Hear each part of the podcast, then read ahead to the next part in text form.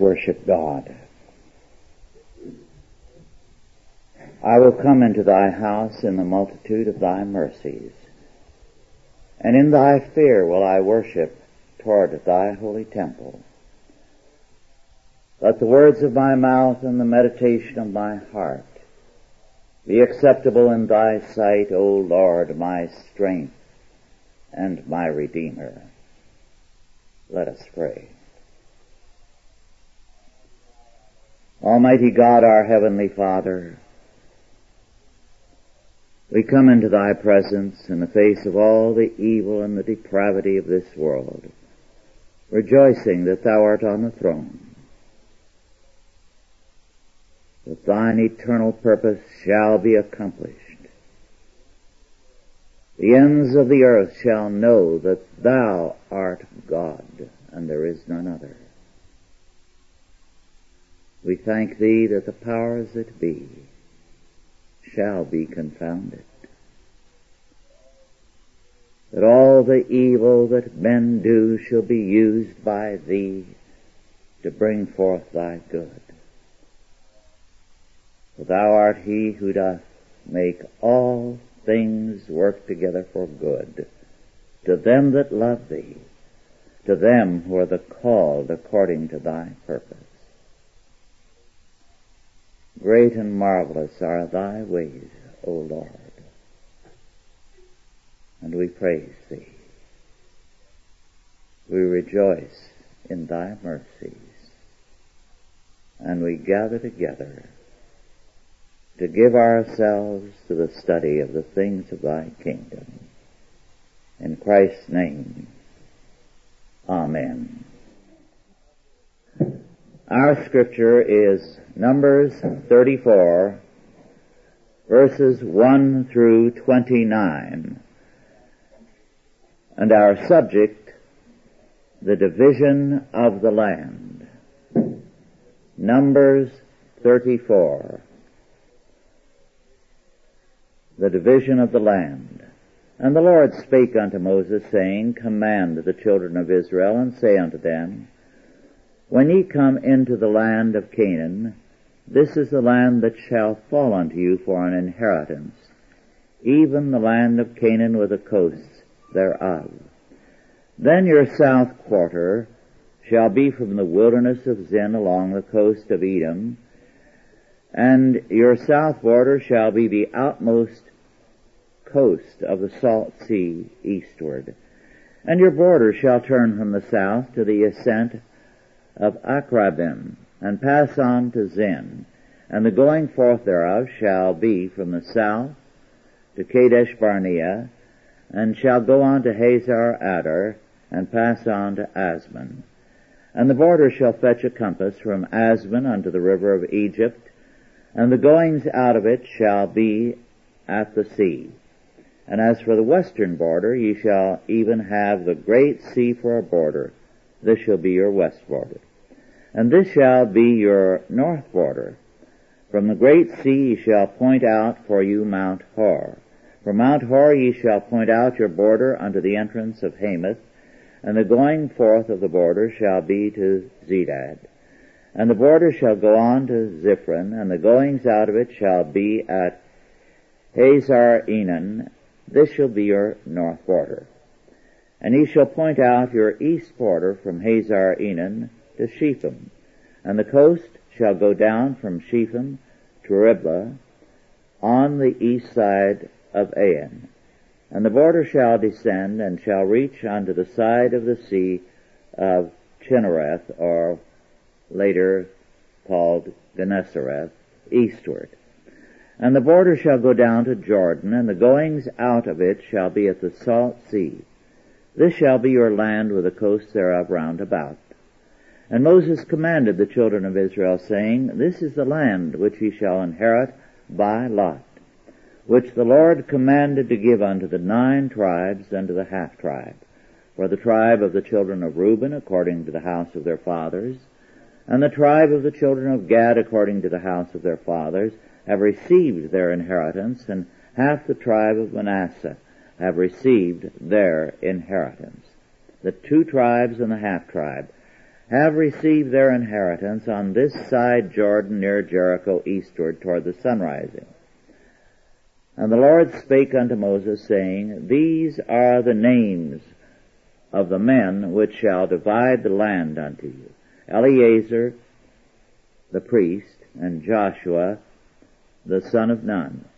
And he shall take one prince of every tribe to divide the land by inheritance. And from there on through 28 we have their names. Verse 29, These are they whom the Lord commanded to divide the inheritance unto the children of Israel in the land of Canaan. This chapter is concerned with two things. First, the borders of the land as ordained by God for Israel. This is in verses 1 through 15. Second, we have the names of the men who are given the responsibility for dividing the land.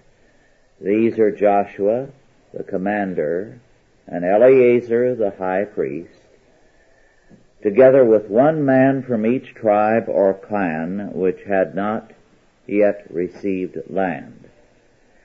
Caleb together with Joshua, the only survivors of the only older generation, because Moses would soon pass away, would represent Judah, according to verse 19. Like so much else in the Bible, this chapter tells us that, first of all, our faith is land-based. We are creatures made of the dust of the earth, according to Genesis 2 7. And we return to dust with death. We cannot live except on the produce of the earth. Now this is an important fact. It is the idiocy of modern philosophy, going back, of course, to the Greeks, that despises work with hands, work with the earth, the production of the earth, and deifies the earth so that we are supposedly not allowed to tamper with it. Our food, our minerals, oils, building materials, everything, including water, comes from the earth. Where religion becomes spiritual and anti-material, we lose our recognition of the limitations of creaturehood and we lose our awareness of our dependency on the earth then, of course, capitalism is despised. Then you have the kind of thinking that is leading more and more people here in California and elsewhere to say the farmers should not have water except on the same rate as city dwellers, which would make agriculture impossible or raise food prices to the point where no one could eat. The girl university student of the 1960s, whom I've often cited, who advocated a work-free world, dismissed a question about how food would be provided by saying, food is. And that's the kind of idiocy that since then has become prevalent and dominates the thinking of the media. Modern man, knowing little about the sources of all those things that make life and work possible, has lost his sense of reality. Our urban culture has cut man off from his land-based reality. And our media has helped foster many delusions about the nature of life. The facts of life now mean sex. Not food, not work, not survival, because we recognize our earth-bound nature. Modern man has become a sleepwalker on the brink of destruction. It is so bad that even a major corporation, when the first space flight took place, showed a spaceman out in space, floating, without, of course, anything but the spacesuit, and the earth below, and scissors snipping the umbilical cord, and the letters, we have cut the cord. That is insanity. But it prevails. It governs the mentality of our world. This is why chapters like this are passed over, are regarded as really non-essential for us to read and to know. Then second, because God is the creator of heaven and earth and all things therein, we cannot look down on the material aspects of our lives without despising God. If we despise the earth, its purpose to provide us with food, with minerals, with oil, with resources to be used for human life, not to be deified as the Mother Earth cult does. We despise God. But this is what men in and out of the church insist on doing. They are going to be either too spiritual to be any of any earthly good, or they're going to deify the natural world and say, as Earth First does, that 90% of the world's people should be eliminated. And a handful of caretakers themselves, of course, alone allowed to exist.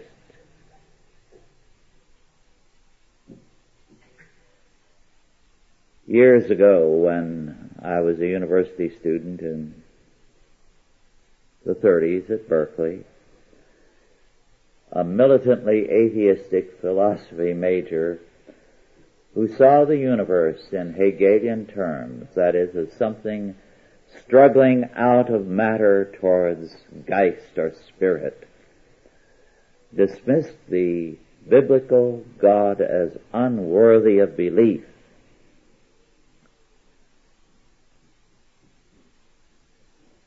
His reason, which he put very crudely, was that an intelligent God could not and would not tie man down to urination and defecation.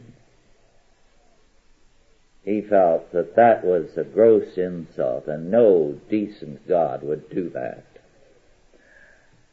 I told him that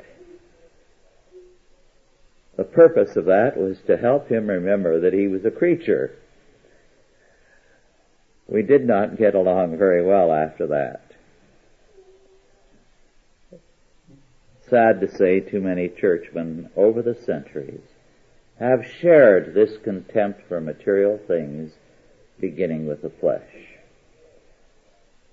Then third, we are told very plainly, beginning at the early portion of Genesis, Genesis 3, that our problem is not matter but sin. Not matter but sin. And spiritual things can be as evil as material. It depends on how man uses things of mind and flesh. The dividing line in life is not between spirit versus matter, but sin versus grace. Failure to recognize this very obvious fact leads to all kinds of evils and to a false view of reality. to cite one example among many, many perfectionists. People who are traveling the length and breadth of this country as discussion leaders for special conferences in churches. Their thesis is God hates divorce. When the reality is that God hates sin. Godly divorce is a remedy for sin. God in Jeremiah 3.8, for example, speaks of divorcing Israel. He gives us laws concerning divorce. He does it because man's problem is sin, not matter. God uses matter even to protect the spirit, as in the dowry system. With the dowry system, no man could treat his wife casually. After all, he normally works three years in order to provide a dowry, although Laban, being distrustful of a man from a long distance, even though a relative, insisted on seven years' work for the dowry. While the amount of the dowry is not specifically ordained and commanded, two verses even give us some idea of it. Exodus 22:17 and more specifically Deuteronomy 22 verse 29 tell us that 50 shekels of silver, a shekel was a weight, was the dowry, and it was then a very considerable amount. Then forth, God requires, as we see in Leviticus 25, a Sabbath of the land. Both man and his work animals on the one hand and the earth require a Sabbath, a rest. One day in seven, one year in seven. God's rest in Genesis 2 verses 2 and 3 meant a cessation of the work of creation. The rest of man and animals together with the earth means restoration. Man, by obeying God and recognizing his own creaturely limitations and those of the earth, thereby praises God for the privilege of being a creature. And we should see our creatureliness as a privilege. It is life. Man then enjoys being God's creature. And since man is not a God, he had better enjoy being God's creature. He has no other choice. Then, fifth, because man is a material being of flesh and blood, his life is a material life. And he sins if he forgets that fact. And this is why this generation is so deeply in sin. An obvious fact of the Bible is the punishment inflicted for sin. In some instances it was restitution, in others capital punishment.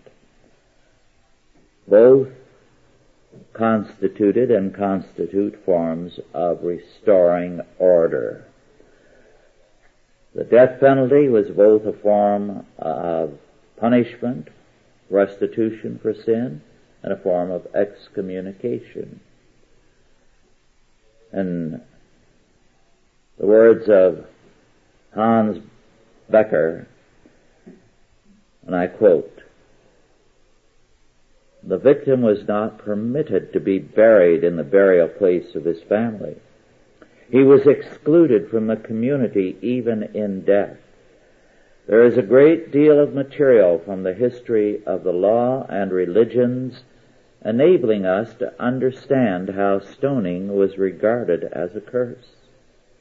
For the ancients, the criminal was possessed of a real guilt which jeopardized the community. By covering the evildoer with stones outside the town, the evil that he could spread was banished. Unquote. Thus, as Boecker and others have pointed out, whatever the form of execution, the man was unfit even for the earth. So, when he was executed, he was covered over with stones because he represented a curse. The earth was not fit to receive him. Even more, the community was maintained on the foundation of God's covenant and law. Godly order meant peace, and it meant God's blessings.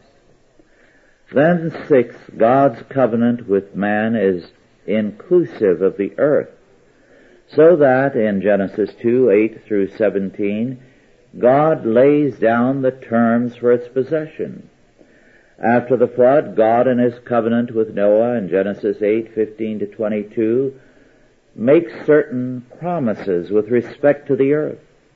In Deuteronomy 28, the curses and blessings on man involve the earth and the weather. Man's sin brings a curse upon him, on the earth, on the weather. Whereas faithfulness brings blessings in all spheres. Man's destiny is linked inseparably to the earth. God's patience with Canaan was exhausted after many generations, and therefore he required Israel to execute judgment on Canaan. As Girdlestone pointed out a century ago, this judgment was in no way an act of personal revenge by Israel. They were quite alien to the land and the people. And as he observed, the people almost had to be goaded into the land. They were not allowed to take plunder because all the wealth seized had to be given to the Lord. The task of conquest was not for military glory nor as a reward for merit. God was simply honoring His covenant. His goodness to Israel was an act of sovereign grace and mercy. The Canaanites are a depraved people under judgment by God. And Israel was not to permit things to survive which could lead them into idolatry and perverse forms of sexual practices. Moreover, God had been patient for generations and centuries with Canaan. Their iniquity, their love of evil had exhausted God's patience. And their judgment was the will of God, not the will of Israel. Then seventh, our promised land, according to our Lord in Matthew 28, 18 to 20, is the whole earth Christians are reminded of this again in 1 Corinthians 15, 24 through 28. The method of conquest is different. But we are empowered by the Holy Spirit to bring all things into captivity to Christ, Paul tells us. In its own way, the opposition we face is as evil and as determined as were the Canaanites. Then eighth, the detailed account in this chapter of the areas to be conquered, what was in fact the promised land, are both revelatory of God's ways with us and also of our material existence. Joseph Parker, whose dates were 1830 to 1902, and it's a pity that so few people remember him or read him or that any of his writings are now published. But he stated the matter very clearly in these words. Remember, this was more than a hundred years ago. I quote, We cannot get rid of boundaries. Never listen to those who talk about equality. simply because you have no time to waste. Equality is impossible.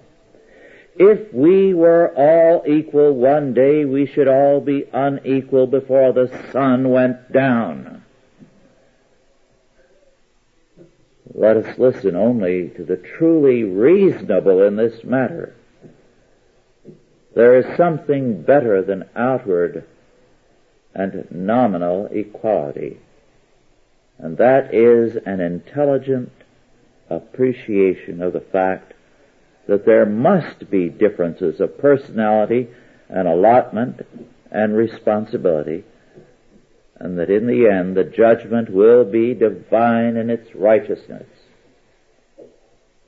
We find boundaries in gifts of all kinds. Unquote. We each have our gifts. We are not equal because we are different. I'll never forget the first time, for example, I saw Bob Green lay a tree precisely where he said he was going to lay it when he cut it.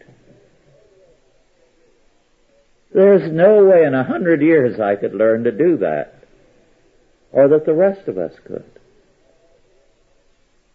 We each have our gifts. God made us to be different. This creates differences, boundaries. And Parker was right. We cannot get rid of boundaries. Then ninth, God in giving this carefully described area to Israel did not hand it to them.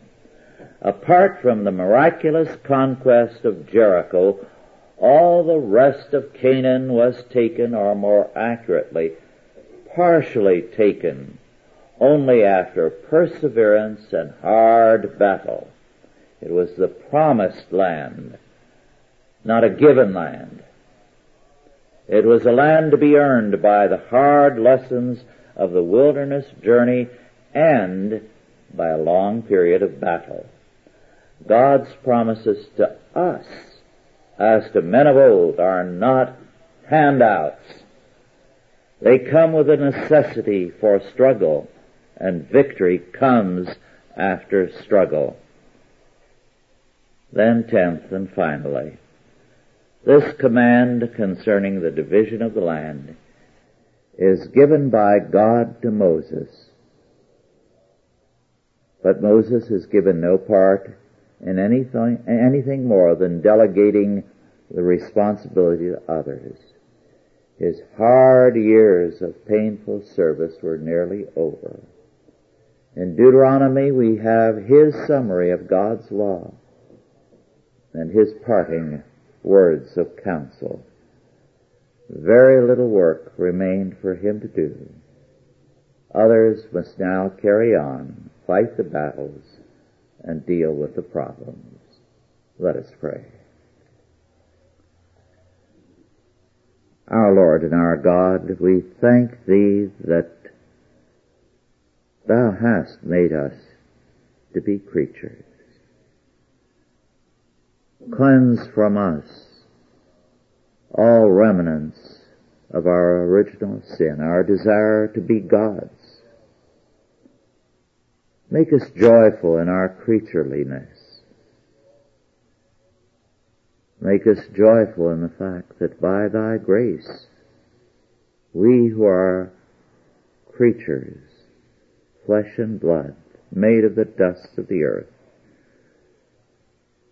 are called by the adoption of grace to be thy sons and daughters throughout all eternity. How great and marvelous thou art, O Lord. And we praise thee. In Christ's name, Amen.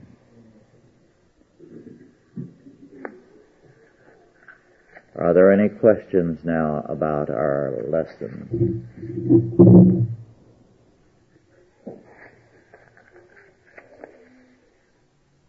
Yes.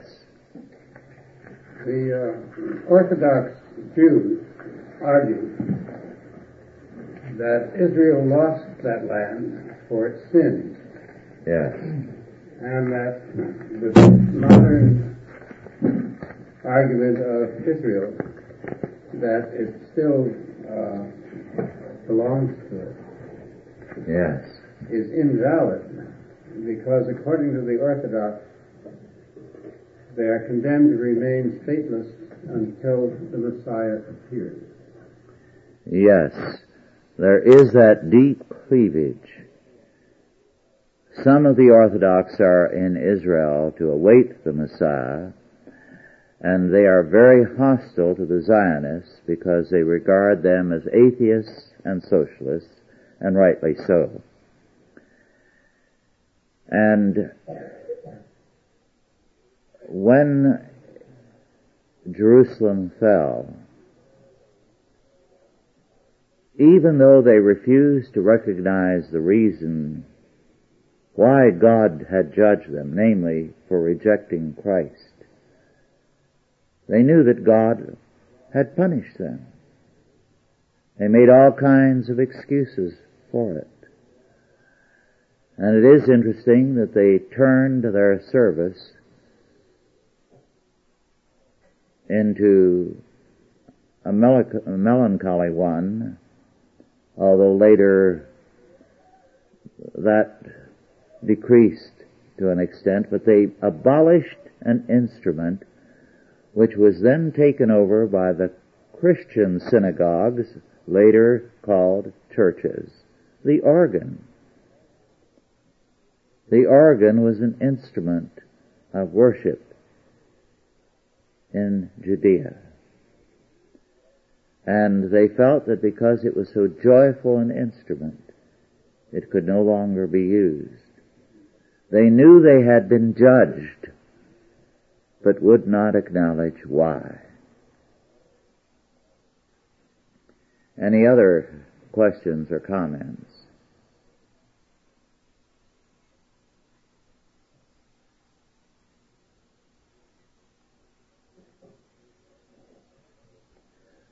We need to recognize that an important aspect of our creatureliness is not only are we land-based, but instinctively because God has made us and has placed within us certain feelings and impulses. When times of crisis come, men lose their sense of internationalism and uh, even nationalism for localism. Then you have a breakdown of social orders into their component parts.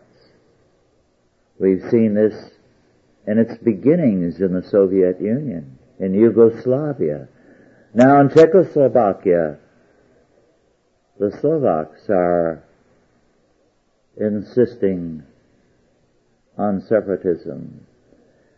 And in Britain, the Scots and the Welsh are insisting on it. And this is happening elsewhere. All over the world. Why? Well, man is land-based. And when the illusions of prosperity and the vast dreams men have of playing God over all the earth begin to collapse, the cry is, as in the days of Rehoboam, to your tents, O Israel. Every man to his own corner. Every man to his own roots and we're beginning to see that now worldwide.